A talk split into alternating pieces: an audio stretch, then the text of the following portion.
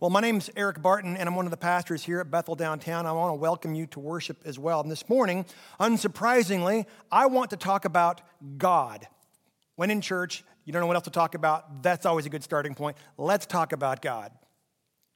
But I wonder this week, as I've been reflecting on the last several months, have you ever gotten to a place in your life where you said, Where is God? God, are you there? Now, some of us in our most pious, reflexive reactions would say, Oh, I've never actually wondered that. There's never been a nanosecond ever that I wondered if God was there or if He was you know, busily acting on my behalf and my benefit. But for the rest of us, maybe you've begun to ask, Hey, what is going on? Where is God in the midst of all of these natural disasters, all these social calamities? All of these microscopic things that are plaguing our planet. What's happening? Where is God?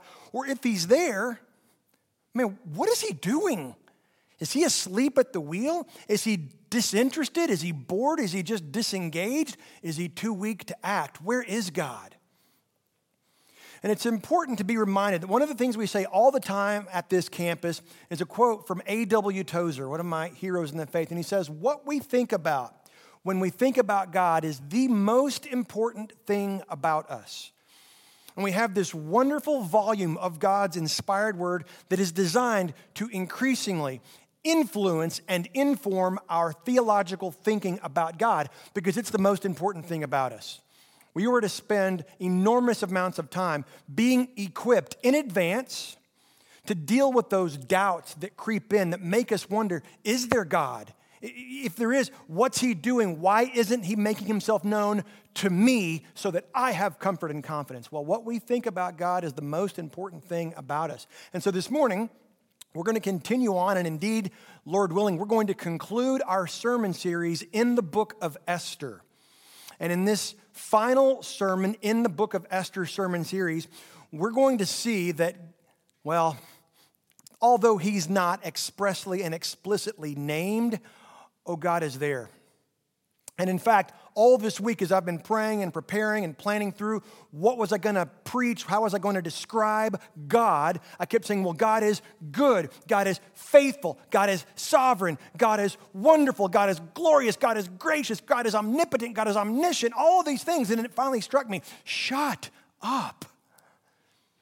The point of this passage, and indeed the point of the book of Esther, is our big idea for the morning, and it goes like this God is. for some of you, right where you are, that is the singular truth of which you need to be reminded. God is. Period. And in fact, that's his name. The Hebrews wouldn't even say it out loud Yahweh. And it means I am I am the one that is. I am being itself. Remember, God is not his name, God is his job description. That's on his business card. His name is I am. God is. And so, what happens when an entire people group recognize that? When they receive that and they reflect upon that? Well, we're going to hear a passage of scripture read to us from the first floor by the Van Dyke family. I want you to hear the proclamation of the truth that God is. Let's go to the first floor. Good morning. My name is Anna. This is my husband, James. We've been going here about five years. Um, we have two kids, Laurel and Vincent. If you have not seen them, I'm sure you've heard them. Um, but we will be reading scripture this morning, or James will, so I'll hand it over to him. Psalm 67, 1 through 7. May God be gracious to us and bless us, and make his face shine upon us, that your way may be known on earth, your saving power among all nations. Let the peoples praise you, O God. Let all the peoples praise you. Let the nations be glad and sing for joy, for you judge the peoples with equity and guide the nations upon earth. Let the peoples praise you, O God. Let the peoples praise you. The earth has yielded, yielded its increase. God, our God, shall bless us. God shall bless us. Let all the ends of the earth fear him. This is the word of the Lord.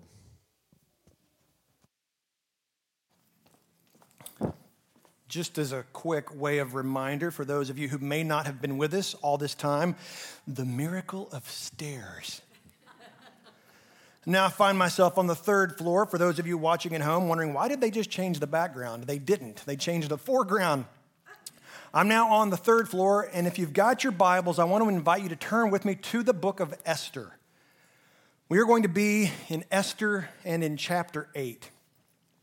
As we're in chapter 8 of Esther, I want to remind you, for those of you who may have slept since last Sunday, what's going on in the book of Esther. It is after the exile. God has imposed a 70 year exile on the nation of Israel. Israel, the Son of God, is dead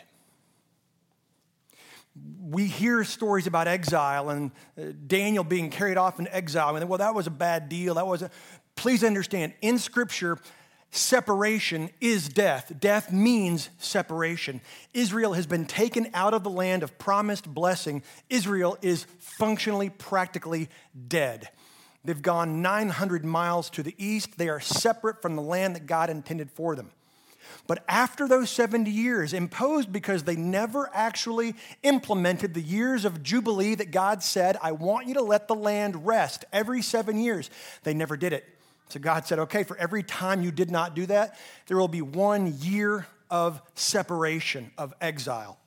But after those 70 years, I am the Lord your God. I am faithful. I will restore you. I will bring my son to life. I will bring my son Israel back from the dead into prosperity, bounty, and blessing. Trust me, I will do this. Israel must die, but I, by my strong right arm, I will bring Israel back from death and restore life. But some of them said, now we're good. Tens upon tens of thousands of Jewish people remained in the Persian Empire. They were told by the prophet Jeremiah to seek the welfare of the city because when they prospered, the city would prosper and they themselves would receive blessing. And so they did. But then after the 70 years is over, God said, I want you to go back and I want you to be fruitful and productive and multiply back in the promised land. And they said, Yeah, but here in Persia, I'm an orthodontist and I'm crushing it. I don't want to go back to Persia. No. And so tens and tens of thousands of them stayed. And Isaiah and Jeremiah and Zechariah chapter 2 make it abundantly clear they were supposed to have left. So, what happens when you find yourself not where you're supposed to be, not where the life God has for you to be productive and bountiful? Well, you might remember our story through these first seven chapters. There's a bad guy, and his name is synonymous with hatred. His name is Haman. Yes, you're supposed to hiss when you hear his name. And you remember he's got this really awesome wife. Her name is Sneezy, Zerach, and Hamach. Hatred and sneeze. Wonderful wedding couple. You want to send all kinds of gifts to them on their wedding day.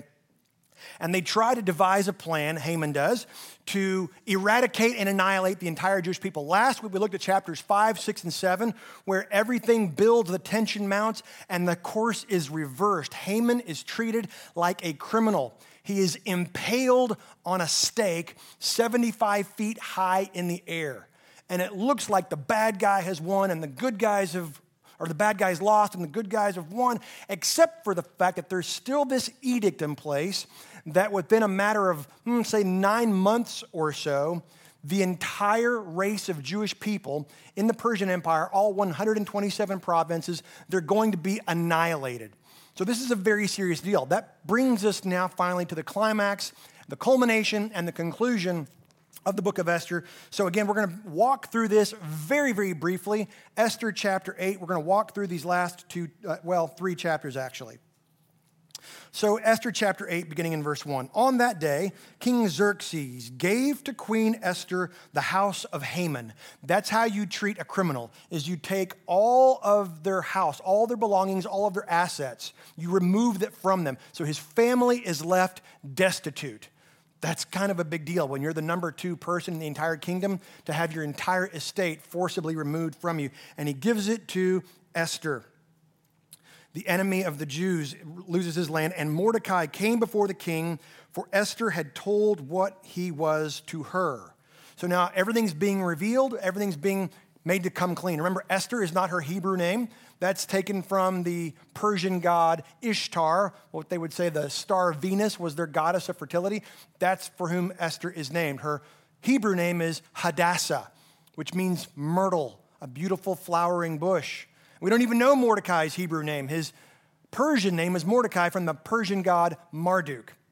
And so he has now been elevated and is given uh, authority over all this estate. And he tells the king that Mordecai is her older cousin. Verse 2 And the king took off his signet ring, which he had taken from Haman, probably still warm from the dude. And I don't know what they do. Did they have to get a ladder and go up to 75 feet to get it off of him? Or are they smart enough to get it off beforehand? I don't know. Such things I wonder about. Verse 2 The king took off the signet ring which he had taken from Haman and gave it to Mordecai, and Esther set Mordecai over the house of Haman. Ooh, the one guy in the kingdom who would not bow down now has all of his estate. Oh, the irony there. Verse 3 Then Esther spoke again to the king. She's not been beckoned or invited in, which is a capital offense, but now she's getting bolder. Look how this young woman has risen up. Remember, she's not the hero of the story, and yet God's going to continue to use her to do incredible things.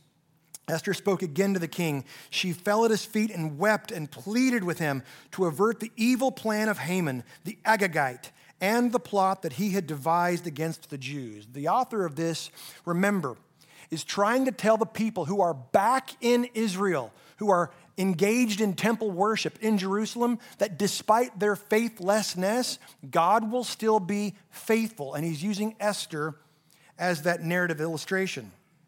Verse 4 When the king held out the golden scepter to Esther, Esther rose and stood before the king, and she said, So, yet again, she approaches the king. He's getting used to this by now, and he likes her, and so she approaches all over again. Verse 5 If it please the king, and if I have found favor in his sight, and if the thing seems right before the king, and I am pleading in, pleasing in his eyes, let an order be written to revoke the letters devised by Haman the Agagite, the son of Hammedatha which he wrote to destroy the Jews who are all in the provinces of the king. For how can I bear to see the calamity that is coming to my people? Suddenly, she's identifying herself as one of these Jewish people that are under threat. Or how can I bear to see the destruction of my kindred? Then King Ahasuerus said to Queen Esther and to Mordecai the Jew, Behold, I have given Esther the house of Haman and they have hanged him on the gallows because he intended to lay hands on the Jews. But you may write as you please with regard to the Jews in the name of the king and seal it with the king's ring. For an edict written in the name of the king and sealed with the king's ring cannot be revoked. Now, we kind of like this, but we kind of shouldn't. This guy was complicit in writing the order of Holocaust and genocide to annihilate an entire people group. And you might remember how the story ends in chapter 4. He gives his ring and it's used to sign this edict and he blesses it and he thinks it's great fun. And so he and Haman, the author of the edict, sit down to party together and drink. So you would think, oh, this king now understands what's happened. He's understanding what a horrible thing he has done to his own wife. Now he's going to say, leave it to me. I'll handle this. I'll take care of this. I'll set things straight. But what does this king do? Here, here's my ring. You take care of it. This is not the kind of king that we want. This is not the kind of sovereign that we want to serve or to have watch care over our lives. Not even close. Verse 9 side little bit of trivia in case you're ever on Bible Jeopardy. If you are, you should get a life. But if you find yourself on Bible Jeopardy, quick trivia question Esther chapter 8, verse 9, we believe is the longest verse in your Bible. You should memorize it. Here we go Esther chapter 8, verse 9. The king's scribes were summoned at that time in the third month, which is in the month of Sivan, which is kind of like late June, early July for us, on the 23rd day. And an edict was written according to all that Mordecai commanded concerning the Jews to the satraps and the governors and the officials of the provinces from India to Ethiopia, 127 provinces, to each province in its own script and each people in its own language, and also to the Jews in their script and their language. Esther 8 9. Put that on your letter jacket, young people. Very impressive. Mordecai does exactly what Haman has done. He writes this edict in his own hand. It's going to sign it with the king. It's a blank check, if you will, and it's going to go dispatched to all of the provinces of the entire Persian Empire. Verse 10 And he wrote in the name of King Xerxes and sealed it with the king's signet ring.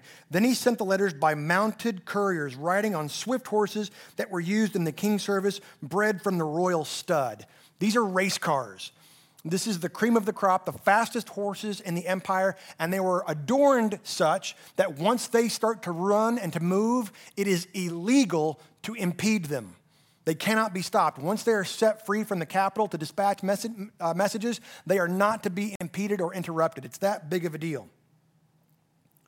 Verse 11, saying that the king allowed the Jews who were in every city to gather and defend their lives, to destroy, to kill, and to annihilate any armed force of any people or province that might attack them, children and women included, and to plunder their goods. Oof, sounds very similar. Not to initiate an attack, but if they're attacked, they are to be able to organize and defend themselves. Verse 12, one day throughout all the provinces of King Xerxes on the 13th day of the 12th month, which is in the month of Adar. So that's going to be middle of March. This is when this is all going to go in effect. You might remember that Haman cast lots 360 some odd times, and it finally came back the month of Adar in the 12th day. Well, that's the middle of March. Well, now it's late June. So the Jewish people are going to have nine months, it just so happens, to prepare themselves for assault and for attack. Nine months. Verse 13, a copy of what was written was to be issued as a decree in every province, being publicly displayed to all peoples, and the Jews were to be ready on that day to take vengeance on their enemies. So the couriers, mounted on their swift horses that were used in the king's service, rode out hurriedly, urged by the king's command, and the decree was issued in Susa, the citadel. Then Mordecai went out from the presence of the king in royal robes. This dude gets decked out in royal robes from ashes and sackcloth. Look how he's what he's wearing now. Robes of uh, royal blue and white. Those are the colors of Persia, with a great golden crown and a robe of fine linen and purple. And the city of Susa shouted and rejoiced. That's interesting. When the first decree went out, you might remember the chapter ends, the city of Susa was thrown into confusion. People were horrified at this announcement of Holocaust, but now they see Mordecai and all of the Persian Empire, hmm, is celebrating. The one who was supposed to have died was now alive, walking around in finery and glory, and the people rejoiced. That's coincidental, I'm sure.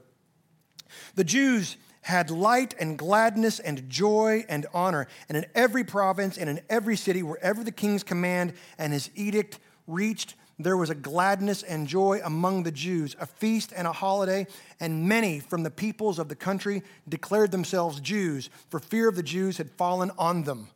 just so happened, all these Persian people go, That, I want in on that deal. Now, how sincere was their conversion? I have no idea. Probably some of them it was a conversion of convenience, but they proselytize. They become Jews because you see, God is. Even though he's not named expressly, even though we might not understand what he's doing, we are to be reminded that God is and he is working. Well, very quickly now through chapter 9, here's the sort of uh, final battle, except it's really not so much of one. Now, I'm in the 12th month. This is the middle part of March, which is the month of Adar, on the 13th day of the same, when the king's command and edict were about to be carried out, on the very day when the enemies of the Jews hoped to gain the mastery over them, the reverse occurred. The Jews gained mastery over those who hated them. The Jews gathered in their cities throughout all the provinces of King Xerxes to lay hands on those who sought their harm, and no one could stand against them, for the fear of them had fallen on all peoples. You might remember when Rahab told Joshua and the other spies who were coming into Jericho, The fear of you has fallen on all the people. That's right, because the Lord goes in advance. He sent his hornet, you might say. Not murder hornets, things weren't that bad, but still, the Lord sent his hornet before them. Verse 3 all the officials of the provinces and the satraps, that's the governors, and the governors and the royal agents also helped the Jews, for the fear of Mordecai had fallen on them. For Mordecai was great in the king's house, and his fame spread throughout all the provinces, for the man Mordecai grew more and more powerful. the Jews struck all their enemies with the sword, killing and destroying them, and did as they pleased to those who hated them. In Susa, the citadel itself, the Jews killed and destroyed 500 men, and also killed, and then we get a very specific list of names here. All these guys, verse 10, the 10 sons of Haman, the son of Hammedatha, the enemy of the Jews, but they laid no hand on the plunder. We're going to be told five different times that the Jews would not take the plunder. That had been Haman's plan all along. The Jews said, We're not going to do that. We're just going to defend ourselves. This is not about the cash. Verse 11 That very day, the number of those killed in Susa and the citadel was reported to the king. And the king said to Queen Esther, In Susa, the citadel, the Jews have killed and destroyed 500 men and also the 10 sons of Haman. What then have they done in the rest of the king's provinces? That's an exclamation. What in the world, he says. Now, what is your wish? It shall be granted you. And what further is your request? It shall be fulfilled. And Esther, lilting little flower that she is, ugh, Esther said, If it please the king, let the Jews who are in Susa be allowed tomorrow also to do according to this day's edict, and let the ten sons of Haman be hanged on the gallows. Esther says, uh, Well, I'm not done. I want one more day of killing, and I want that guy's 10 sons impaled on the same spike. Do not cross Esther. Now, here's a little sidebar. The rabbis maintain, as they would teach through this for centuries, that this is why this book is called Esther and not Hadassah because this is a bloodlust. This is a vengeance. This is above and beyond what was required or necessary. And so she is still referred to as Ishtar, the Persian goddess of fertility and of war. So I don't know that for sure. The writer of the text makes no comment there, but it's very interesting. She asks for an extra day of killing. And even though the 10 sons of Haman, they're dead, dead, she says, well, there's dead, dead, and then there's having a stake up you dead. And so she has all of them publicly shamed in the citadel there. So the king, verse 14, commanded this to be done. A decree was issued in Susa, and the ten sons of Haman were impaled. The Jews who were in Susa gathered also on the 14th day of the month of Adar, and they killed 300 men in Susa but they laid no hands on the plunder. Now, let me just make a quick commentary. If you are a Persian and you're not Jewish and you're in the capital of Susa, and you get word that 500 of your countrymen were killed yesterday, and we're going to find out 75,000 Persians were killed throughout the empire yesterday, maybe you should just stay home tomorrow. Maybe you should just stay home and not go out and see what's going on. 300 more come out to attack the Jews. So I'm not going to say they got what was coming to them, but they are stupid. Like, you just kind of have to know the times and read the tea leaves and go, ah, there's a whole lot of dead bodies out there. I think I'm just going to stay in and, and watch some Netflix. Nope, they went out, they got rocked. Verse 16 Now the rest of the Jews who were in the king's provinces also gathered to defend their lives and got relief from their enemies and killed 75,000 of those who hated them. But they laid no hands on the plunder. We're told five times they did not take the goods. This was on the 13th day of the month of Adar, and on the 14th day they, test, they rested and made that day a day of feasting and gladness. But the Jews who were in Susa gathered on the 13th day and on the 14th and rested on the 15th day, making that a day of feasting and gladness. Therefore, the Jews of the villages who live in the rural towns hold the 14th day of the month of Adar as a day of gladness and feasting as a holiday and as a day on which they send gifts of food to one another. But there's still a pretty significant thing that's missing here, is there not? Where is God? We don't really know, so we're just going to take matters into our own hands. And when it turns out well, we'll give ourselves credit and we'll have a feast. Remember, this is a feast we're about to learn about that is not implemented by God, it is implemented by themselves. That's interesting. Verse 20 And Mordecai recorded these things and sent letters to all the Jews who were in all the provinces of King Xerxes, both near and far, obliging them to keep the 14th day of the month of Adar and also the 15th day of the same year by year as the days on which the Jews got relief from their enemies, and as the month that had been turned for them from sorrow into gladness, and from mourning into a holiday, that they should make some days of feasting and gladness, days for sending gifts of food to one another and gifts to the poor. So the Jews accepted what they had started to do, and what Mordecai had written to them. For Haman the Agagite, the son of the Hammedatha, the enemy of all the Jews, had plotted against the Jews to destroy them and had cast the Pur that is, cast lots to crush and destroy them. So essentially, this festival, this holiday, is making fun of their enemies. You rolled the dice, and it came up snake eyes for you. And so they call the holiday, the feast, the festival, Pur because of the lots that Haman rolled. But when it came before the king, he gave orders in writing that his evil plan that he had devised against the Jews should return on his own head, and that he and his sons should be hanged on the gallows. Therefore, they called these days Purim. That's the plural of Pur. And the term Pur. Therefore, because of all that was written in this letter and all of what they had faced in this matter and what was and what had happened to them, the Jews firmly obligated themselves and their offspring and all who joined them that without fail they would keep these two days according to what was written and the time appointed every year. So every spring, every March time frame, they will celebrate the feast of Purim. Verse 28. Oh, sorry, verse uh, yeah, 28. That these days should be remembered and kept throughout every generation and every clan, province, and city, and that these days of Purim should never fall into disuse among the Jews, nor should the commemoration of these days cease among their descendants. Then Queen Esther, the daughter of Abihail, and Mordecai the Jew gave full written authority confirming the second letter about Purim. Letters were sent to all the Jews, to the 127 provinces of the kingdom of Xerxes, in words of peace and truth, that these days of Purim should be observed in their appointed seasons, as Mordecai the Jew and Queen Esther obligated them, and as they had obligated themselves and their offspring with regard to their feasts and their lamenting. The command of Queen Esther confirmed these practices of Purim, and it was recorded in writing. Now, there's some humor here that you might miss because you've slept since five weeks ago. We opened up our series in the book of Esther. You might remember that there was a king named Xerxes, and he wanted to show his glory, and he wanted to do so by parading his queen, Vashti, out in front of everybody. She declined.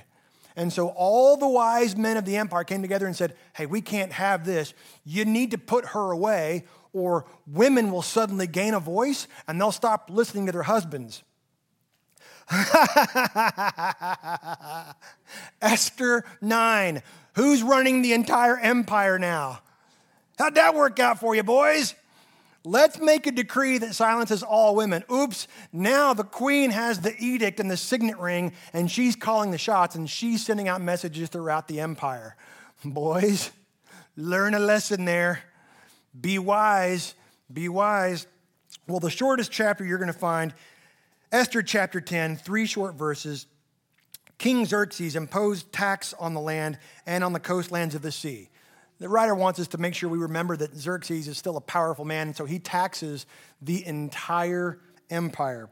And all the acts of his power and might, and all the full account of the high honor of Mordecai, to which the king advanced him, are they not written in the book of the Chronicles of the kings of Media and Persia?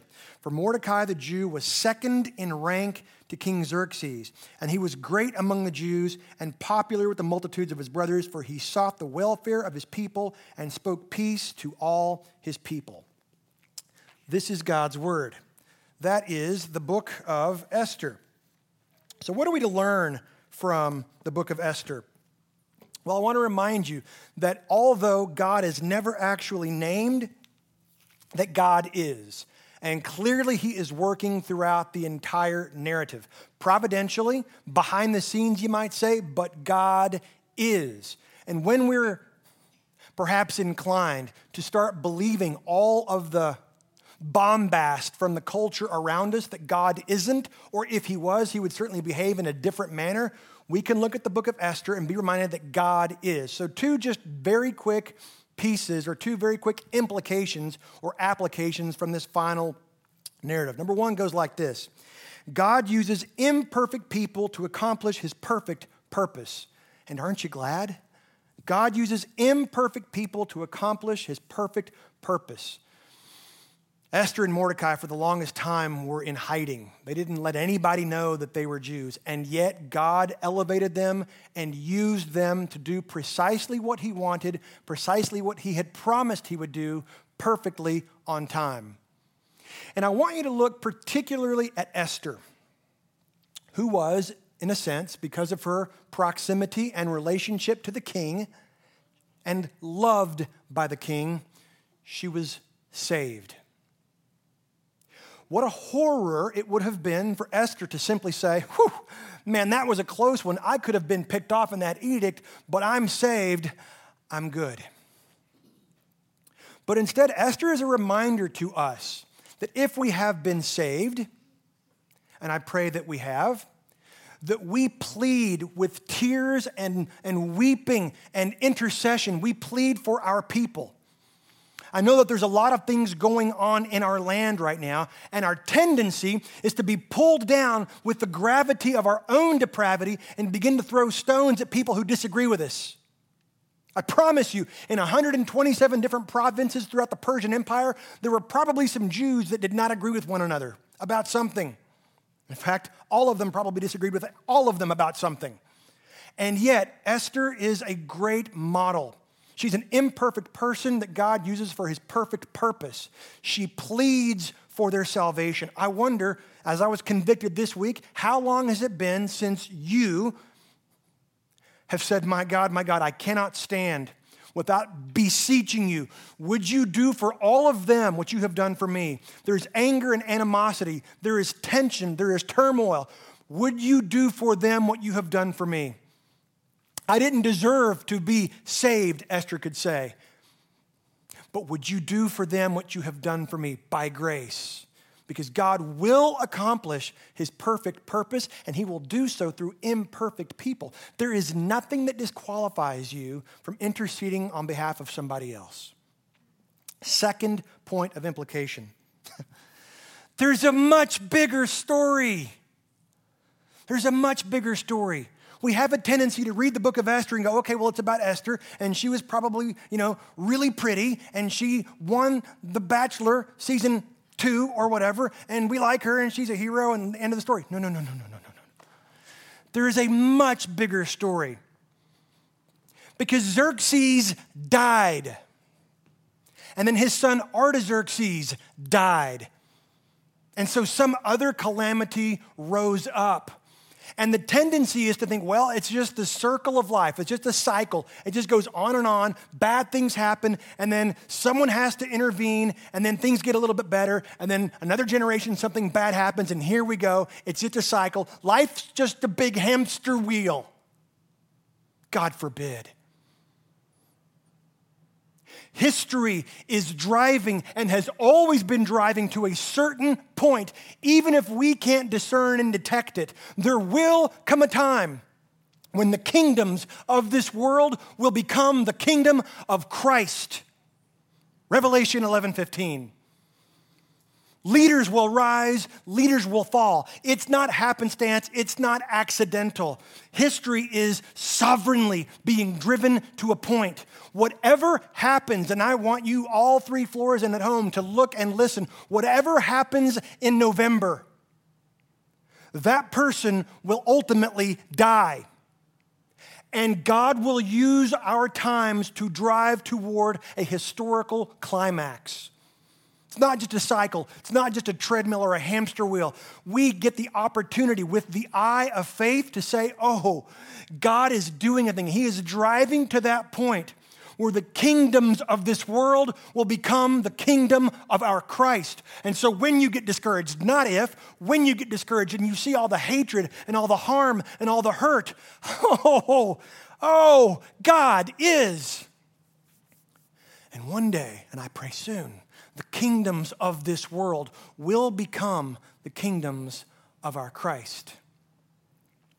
See, there's this wonderful typology where one who should have died, Mordecai, but was saved, who was walking around in glory, but who had previously been hated by the enemy. There was a king who desired to show off his glory, but was defied by his wife. We might say in the Old Testament that would be Jehovah, who was defied by his wife, Israel. And so that wife temporarily set aside for a new bride who was to plead for others that God would do for them what he had done for others. The book of Esther is one part of a great, grand, wonderfully eschatological end times culmination story. And so, somehow, if you're here this morning and you are not a believer, that you are just trying to follow the hamster wheel the treadmill of life and just hope that things turn out a little bit better in the end than they are right now, I want to invite you to believe that there is one who is Jesus, who is good, who himself became the curse of sin and was, you might say, impaled on our behalf. And I invite you to believe, to place all of your trust on that reality. For the rest of you, if you are a believer, I want to invite you all over again, as I said at the beginning, to trust, to really believe that He keeps no record of your sin and that He is driving to a historical point, and we are to have the eye of faith and to eagerly expect and anticipate. Let's pray together, and then we'll go have a song on the second floor. Let's pray. Father, we do thank you for who you are, for what you have done in Christ to redeem us to yourself and to one another. And I do pray, God, if there's one or two or more here this morning that don't know you, or who are even just wondering if you are and if you're good, would you move by your Spirit and lead them into a saving knowledge of your Son, Jesus? Would you intervene and do for them what you have done for me, for so many others here? Father, for those of us who are believers, I pray that you will continue to encourage us that you are, that it is your name. And though your purpose may be veiled, we are to trust that you are good. So, Father, continue to lead us in worship as your people. We pray all these things in the power of your Spirit and in the name of Jesus. Amen.